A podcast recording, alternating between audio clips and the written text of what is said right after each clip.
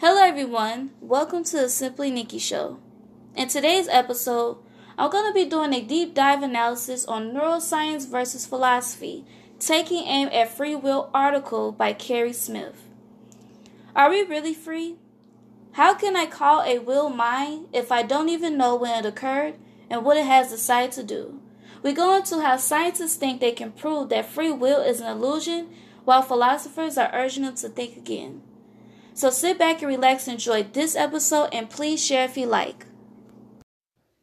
In the battle of neuroscience versus philosophy, I'm going to be reading the experiment that Haynes, one of the neuroscientists, had created in 2007, where he put people in a brain scanner, also known as MRI, which he displayed his screen, flashed a succession of random letters. He told them to press a button with either their left or right index finger whenever they felt the urge, but to remember that the letter that was showing on the screen when they made the decision, and the results were surprising to him. In the article, the results were that the conscious decision to press the button was made about a second before the actual act. But the team discovered that a pattern of brain activity seemed to predict that decision by as many as 7 seconds, long before the subjects were even aware of making a choice. It seems their brains had already decided. So, as I pose a question, ladies and gentlemen, are we really free? How can I, or how can you, call a will mine if I don't even know when it occurred and what it has decided to do? As it goes into further, as humans, we like to think our decisions are under our conscious control, that we have free will. And over the course of time, people, that has been questioned and proven and tested that our free will is very questionable and shaky in the grounds of the pandemic, if you know what I mean.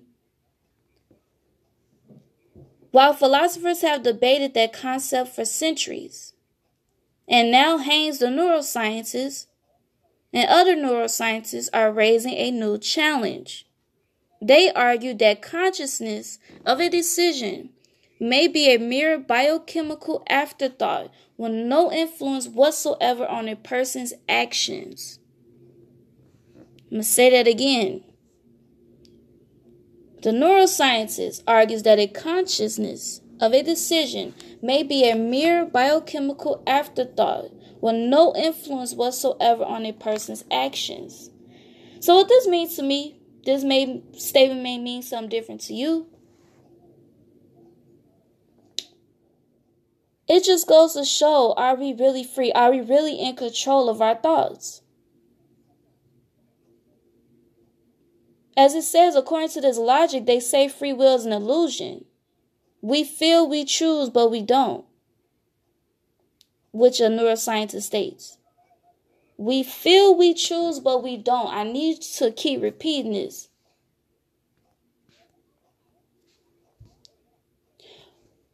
As I'm going to state, give you some examples of we feel we choose, but we don't.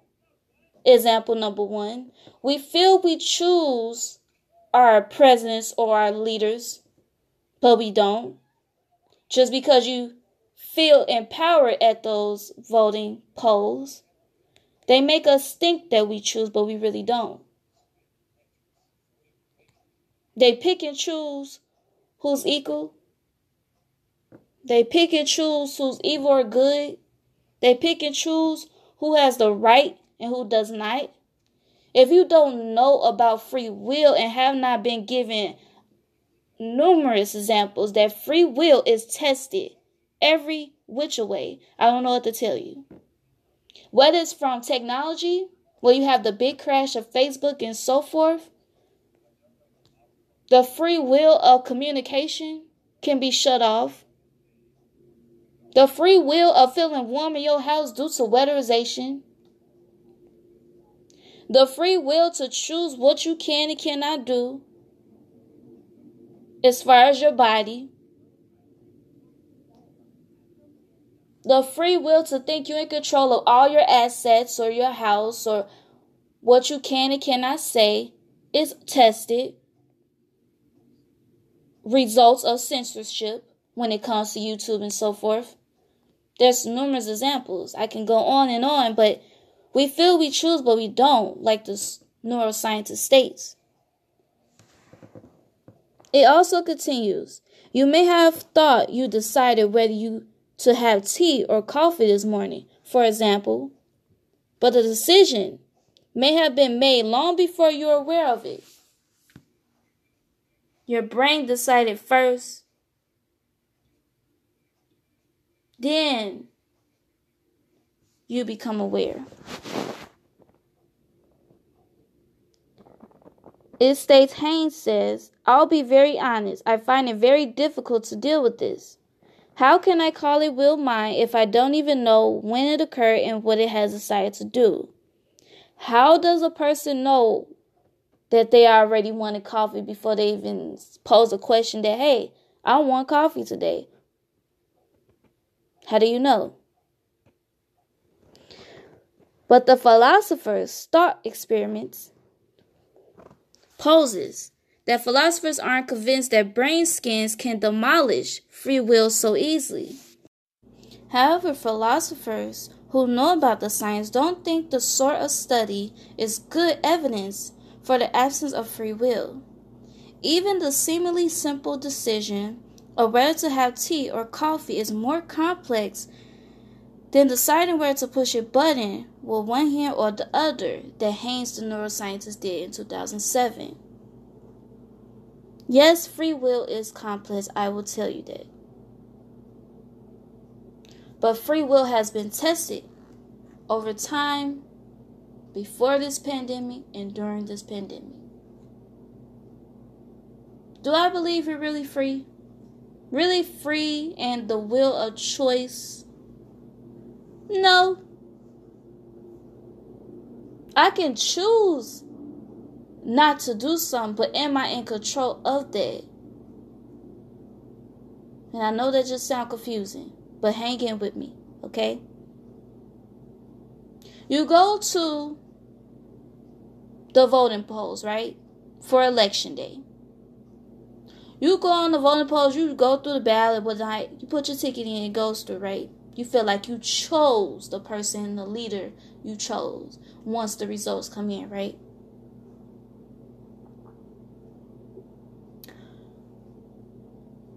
We don't have the free will to really choose the leaders. We don't really have the free will to really choose what we're watching.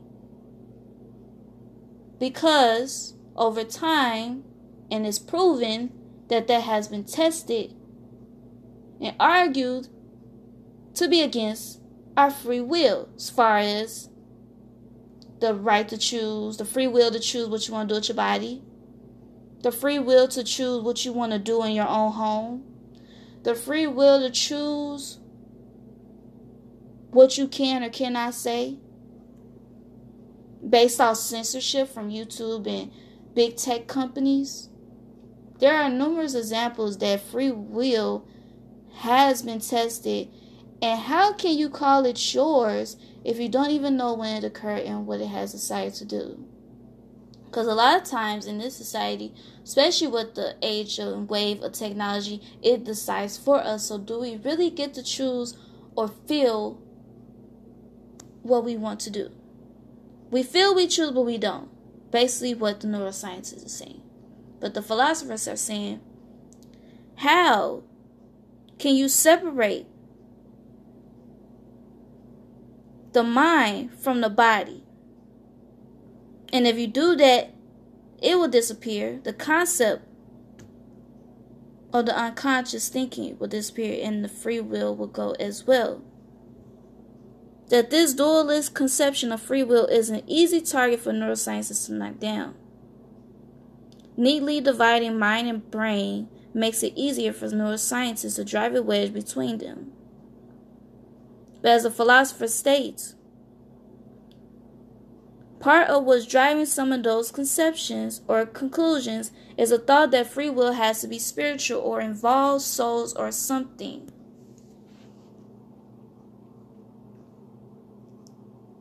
I feel like, yes, the mind, body, and soul is connected. My opinion. But what the neuroscientists are stating and showing evidence of does raise questionable thoughts. We feel we choose, but we don't. As humans, we like to think that our decisions are under our conscious control, that we have free will. Look over the course of your life, audience, and ask yourself, do you really have free will? With technology, the powers that be that try to get involved, we're seeing that every day that that's being taken away from us. So, do you really get to choose, as they choose what's good and what's evil?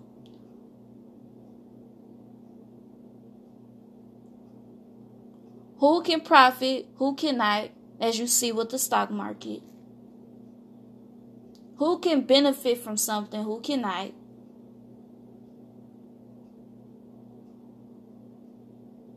Who has a say-so and who does not, when everybody's getting censored? It's so many examples I can prove that free will is tested, and free will, can it be an illusion? I don't know. I always thought that free will was a choice. That free will was something that was connected, that the mind and the body was not separated. But as I'm reading this article, the neuroscientist is opening my mind that based off the article and also the realistic society events that has happened during and before this pandemic, it's shown and proven time and time again that free will is not what we think it is. It is an illusion, and that it's tested and it can be taken away from you. So if it's easily taken away from you, can it be free will if it's easily taken away? If you're not really in control of it. Everything I'm saying may sound confusing, but please break this down.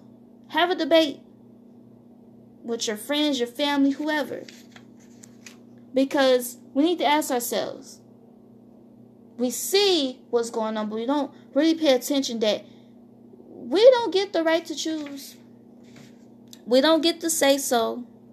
The battle of the wills and will nots and the haves and the have nots are proven every day that no, you either got it or you don't. You gotta be able to have something that can prove that you can have the free will to say what you want, free will to say what you want to do, or so and so.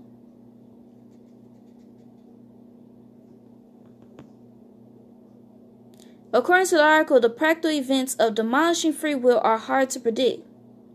Biological determinism doesn't hold up as a defiance in law. The law has to be based on the idea that people are responsible for their actions except in exceptional circumstances, says the director of a project on neuroscience and the law run by the Royal Society in London. I think, therefore I am.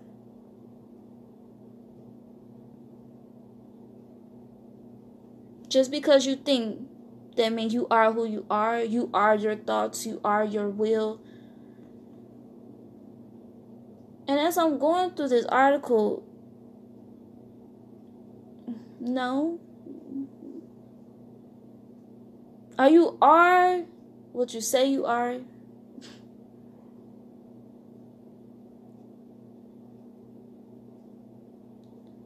How can you call a will yours if you don't even know when it occurred? These neuroscientists and philosophers think they slick, y'all.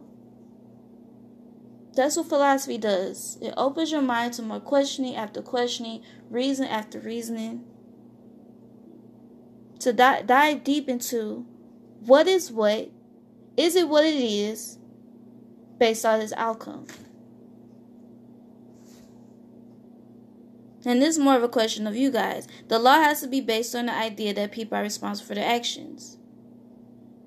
Based on biological reasoning, you can say you have a choice to do what you want to do. You can say you have a choice to participate or not participate. But do you really have the right or the will to choose? or is it controlled and decided for you before you even are aware of it, as a neuroscientist states? And basically, with all this to be said, there's so many layers to this conversation of taking aim and free will. But as I pose different questions, are we really free? Are you really your thoughts?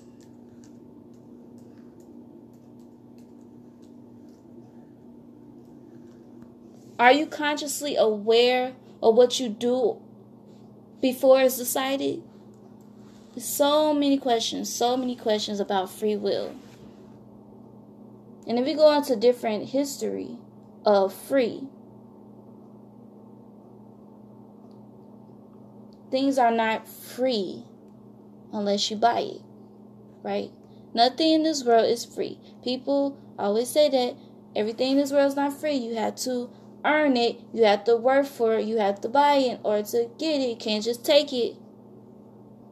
But as I pose this question, free, I'm going to read a poem by Peter Duff about free. Are you really free? I'm going to be reading a poem by Peter Duff called Free, which I found on philosophynow.org.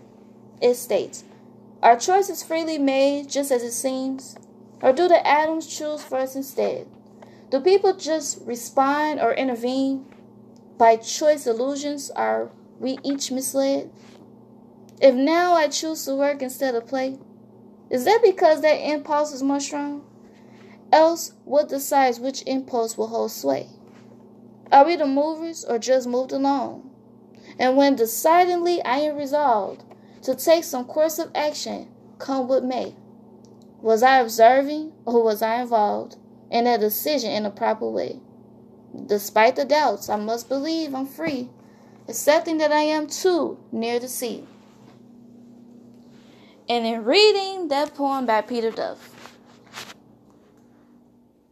I pose the question, are you really free? Have these debates with your friends, family, and people you know about the free will. Are you team neuroscientist or team philosopher? Thank you for listening to the Simply Nikki Show. Stay tuned for more episodes every week. You can find me simply by typing in on Google search engine, Simply Nikki, SimplyNickie. You can find me on Google Podcasts, Spotify, Anchor FM, and many more. Stay tuned because you don't want to miss it.